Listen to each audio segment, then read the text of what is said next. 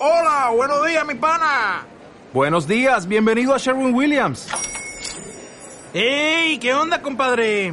¿Qué onda? Ya tengo lista la pintura que ordenaste en el ProPlus app. Con más de 6.000 representantes en nuestras tiendas listos para atenderte en tu idioma y beneficios para contratistas que encontrarás en aliadopro.com. En Sherwin Williams somos el aliado del PRO.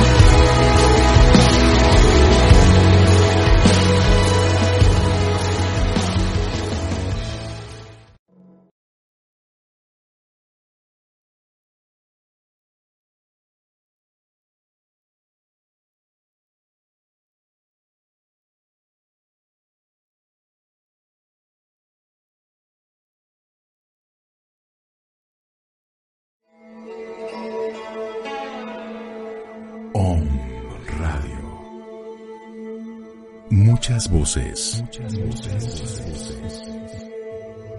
Un solo mensaje. Solo mensaje. Despertar.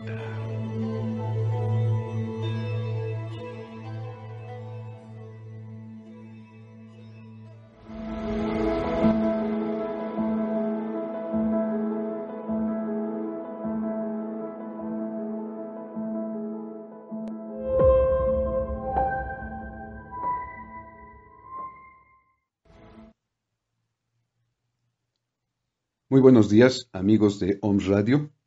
Agradezco la oportunidad que me brindan de ingresar una vez más a sus hogares con el fin de compartir las reflexiones que venimos haciendo respecto a la pandemia del COVID-19.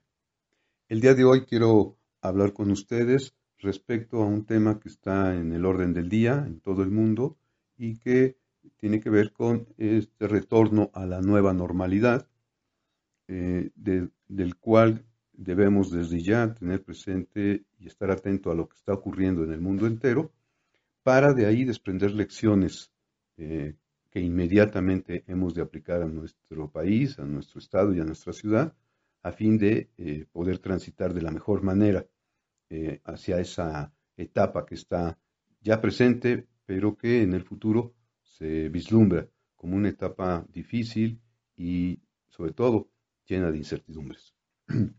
Quiero eh, iniciar esta reflexión aportando algunos datos que la Universidad Johns Hopkins nos brinda al día de hoy eh, respecto a el número de eh, contagiados que hay en todo el mundo, en particular contagiados por países y del número de muertos que en, cada, en cada uno de estos países se han ido acumulando y en general en el mundo. E, empezaría por la cifra más, eh, eh, la, la, primera cifra, pues. Esta cifra nos habla de que al día de hoy hay un total de confirmados en todo el mundo de 8.199.838 casos. De esos, desafortunadamente, han muerto 444.368 personas.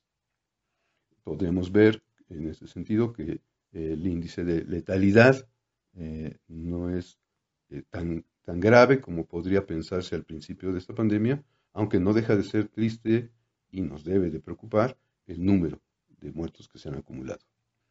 Bien, quisiera yo señalar eh, seis casos que me parecen emblemáticos y que pueden servir para esta reflexión que comparto el día de hoy con ustedes. El primer, el primer país del que hay que hablar, por supuesto, es de Estados Unidos, y esto es así porque es el país que con mucho encabeza el número de contagiados y de muertos en el mundo. Al día de hoy, Estados Unidos eh, acumula 2.137.731 casos confirmados, de los cuales han, han, han muerto 116.963 personas.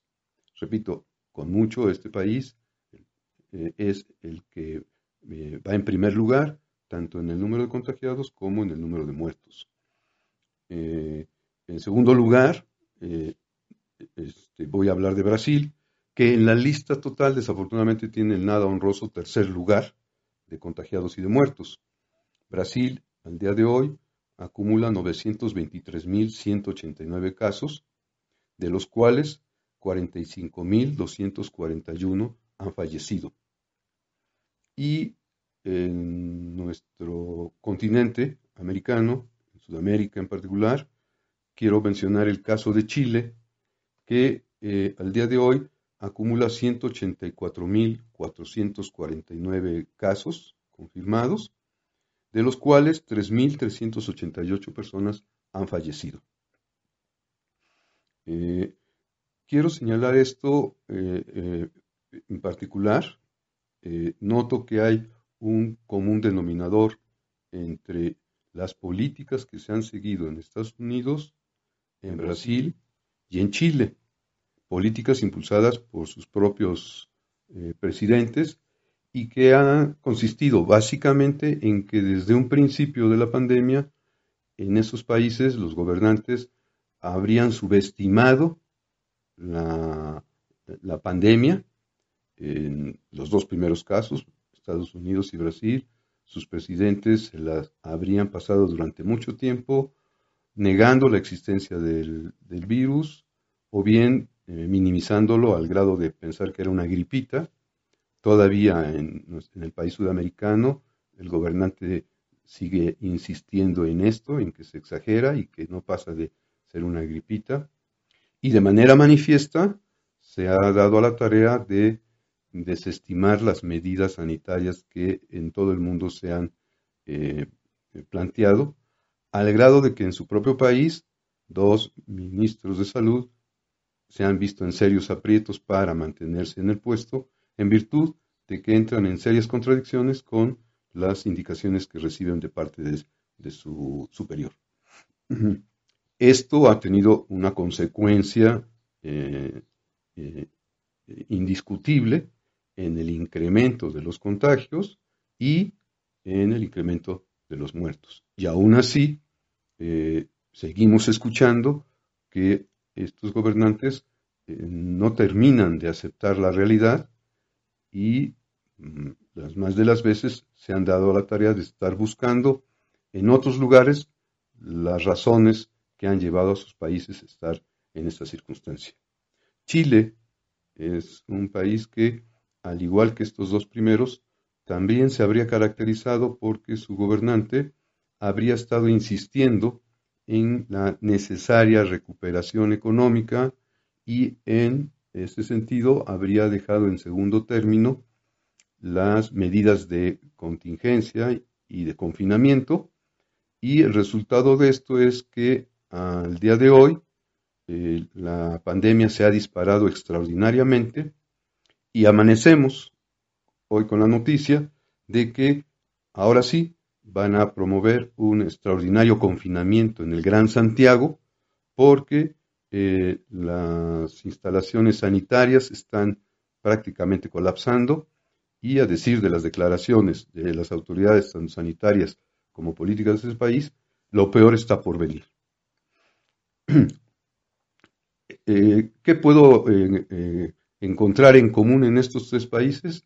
Primero, la desestimación que los gobernantes habrían hecho al principio de la importancia que tendrían las medidas sanitarias para combatir esta pandemia, porque también a la propia pandemia la habrían desestimado.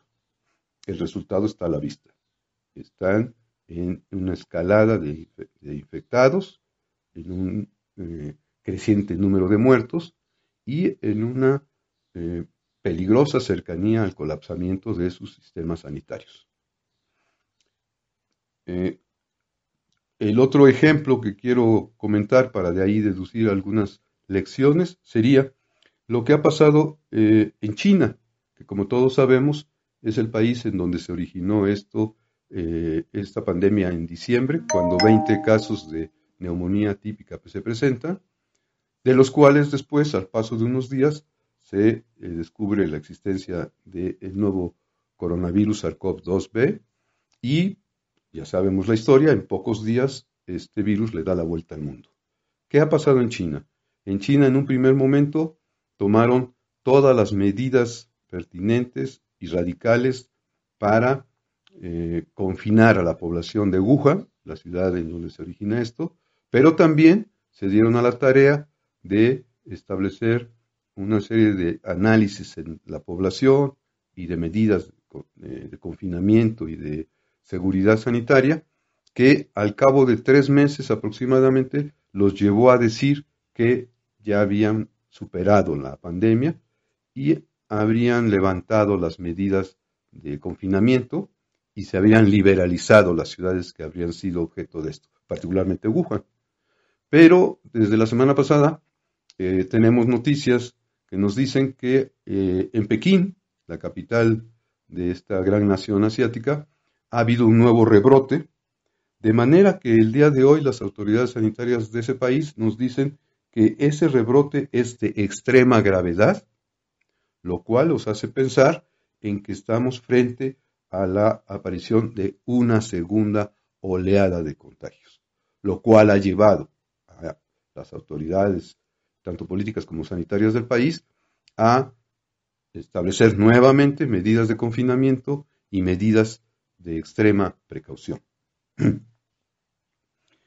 Y tenemos un caso que, pudiera parecernos ajeno a todo esto, pero que creo que puede servirnos para las lecciones a derivar de este fenómeno.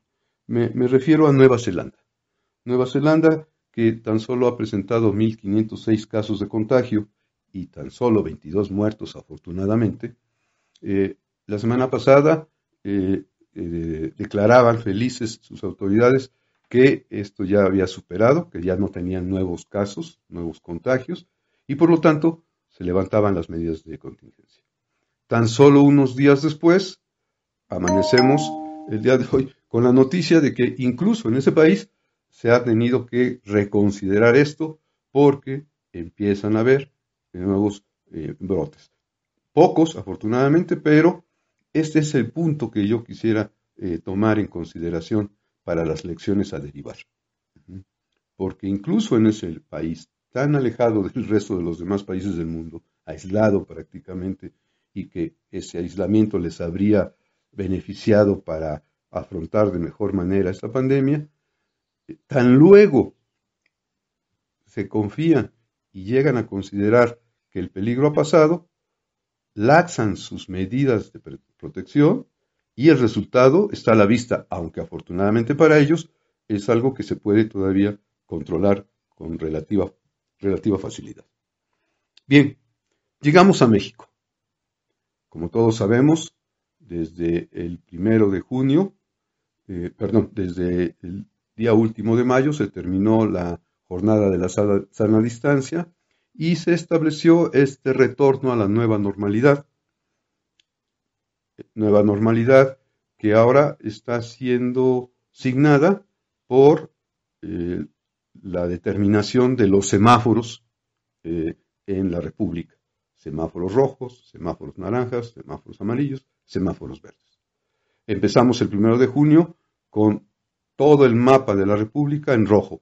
Esto querría decir que prácticamente no habría mayores cambios en relación al periodo de la sana distancia pero tan solo una semana después, eh, es decir, la que está corriendo, eh, varios estados fueron declarados por las autoridades sanitarias centrales del país como estados en los que podría ya considerarse la presencia del semáforo anaranjado, lo cual daría pie a una reactivación paulatina y cuidadosa, en donde se daría eh, paso a actividades económicas, sobre todo, que no siendo esenciales, son necesarias para la reactivación. Y entonces empezamos a marchar en esa dirección. Por supuesto que todos estamos de acuerdo en la imperiosa necesidad de reactivar la economía, porque esta ha sido seriamente golpeada por la pandemia, pero al mismo tiempo este golpeo a la economía está golpeando a la población. En este momento el mundo entero se encuentra entonces frente a la disyuntiva de reactivarse económicamente y corriendo siempre el riesgo de que dicha reactivación pudiera provocar eh, la tan temible segunda ola de contagios. No necesariamente tiene que ser así, y esa sería tal vez la primera lección a extraer. Sin embargo, este no necesariamente tendría que ser, que ser así, depende única y exclusivamente del comportamiento que los ciudadanos debemos de estar observando en este proceso de reactivación. Y es por eso que yo traigo los ejemplos de estos otros países, porque eh, algo que yo quiero compartir con ustedes es esta, creo, lección que ya debemos de considerarla como tal, que diría, sí a la reactivación económica, no al relajamiento sanitario. Sí a la reactivación de otros órdenes de la vida social y cultural, pero no olvidemos las medidas sanitarias que se nos han establecido, porque eso puede llevarnos a crear condiciones para un segundo rebrote de la epidemia. Y entonces la tan deseada reactivación económica no solo no podría darse en los tiempos y en los términos que se han planteado, sino que pudiera provocar un nuevo desenlace, un nuevo debacle de, las economías en los países y por ende eh, una prolongación de esta situación que estamos viviendo actualmente. Reactivación económica sí, reafirmación de medidas sanitarias también. No se trata de que ahora, a la luz de que hay que reactivar nuestras economías, nos olvidemos de lo que hemos vivido todo el mundo en estos últimos seis meses. Creo que en ese sentido también tendremos que considerar como una lección, tal vez todavía no del todo digerida, aprendida, porque seguramente la pandemia nos va a estar dando más elementos que nos enseñen al respecto. Sin embargo, a estas alturas, sin duda alguna debemos de considerar que algo que ya no va a poder ser como antes es esa llamada normalidad. Porque este virus, como nos lo están diciendo los expertos sanitarios de todo el mundo, llegó para quedarse. Y no podemos ingenuamente creer que hay una fecha próxima en que este virus desaparezca. Si al día de hoy hay 8.199.838 casos confirmados, es de esperarse que esta cifra vaya disminuyendo. Es de esperarse, es de desearse que sea así. Sin embargo, por todos estos casos confirmados, seguramente que en el mundo eh, andan circulando otros tantos, eh, otros tantos casos de personas que estarán infectados en fase asintomática y por lo tanto andan circulando con el gran riesgo de estar propagando dicha, dicho virus. No hay fecha de caducidad para esto. Por lo tanto, este retorno a, creo yo, que debemos de empezar a considerarlo no como un retorno a la nueva normalidad, sino como la apertura de una nueva cotidianidad. Cotidianidad en donde entonces tendremos que hacer nuestros una serie de hábitos, una serie de medidas que habríamos creído que serían solamente para un periodo determinado. Sin embargo, en la medida en que este virus ha llegado para quedarse, en la medida que no se ha encontrado eh, el mecanismo que suprima el virus, y todo apunta a que esto va a llevarnos todavía varios meses, en esa medida hemos de empezar a considerar que no es hacia la nueva normalidad a donde nos tenemos que dirigir, porque esto da pie a pensar que vamos a regresar a los mismos tiempos de antes.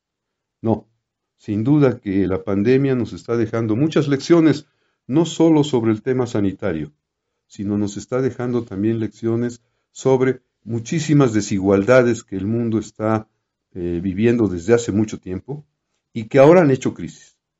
Desigualdades económicas que tienen a muchos países padeciendo eh, la, la pandemia por el hecho mismo de no tener la infraestructura sanitaria adecuada. Desigualdades de oportunidades laborales, desigualdades raciales que han generado en los últimos tiempos una serie de protestas como llevábamos muchos años de no observar, y en fin, desigualdades de clases sociales que son las que pueden explicar esta situación eh, que estamos viviendo, en donde a pesar de haber tanta riqueza en el mundo, estamos padeciendo ante este tipo de situaciones eh, sanitarias. ¿Dónde está toda esa riqueza acumulada? ¿Quién la está administrando y con qué fines? Seguramente que eso se ha venido dando desde mucho tiempo atrás, lo habríamos venido padeciendo, pero es hasta ahora, ante esta contingencia, que las preguntas nos están agobiando. Amigos de OMS Radio, he compartido con ustedes estas eh, cifras he compartido con ustedes estas reflexiones, porque con ello quiero invitarlos a quedarnos con una pregunta el día de hoy. ¿Hemos de regresar a la normalidad que conocíamos? ¿O tenemos que estar dispuestos a aprender a construir una nueva cotidianidad? ¿Les parece que hoy nos quedemos con esa pregunta? Ojalá que nos dé materia prima para pensar en estos días y poder guiar nuestra, nuestro andar. Seguramente que si lo reflexionamos y derivamos lecciones a la brevedad posible, estaremos en las mejores condiciones de afrontar esta pandemia.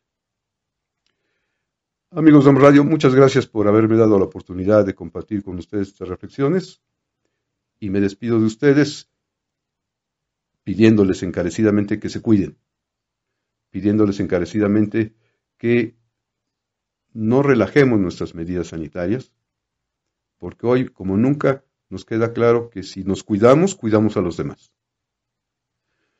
Recuerden, confinamiento sí, aislamiento no. Muchas gracias. Hasta pronto.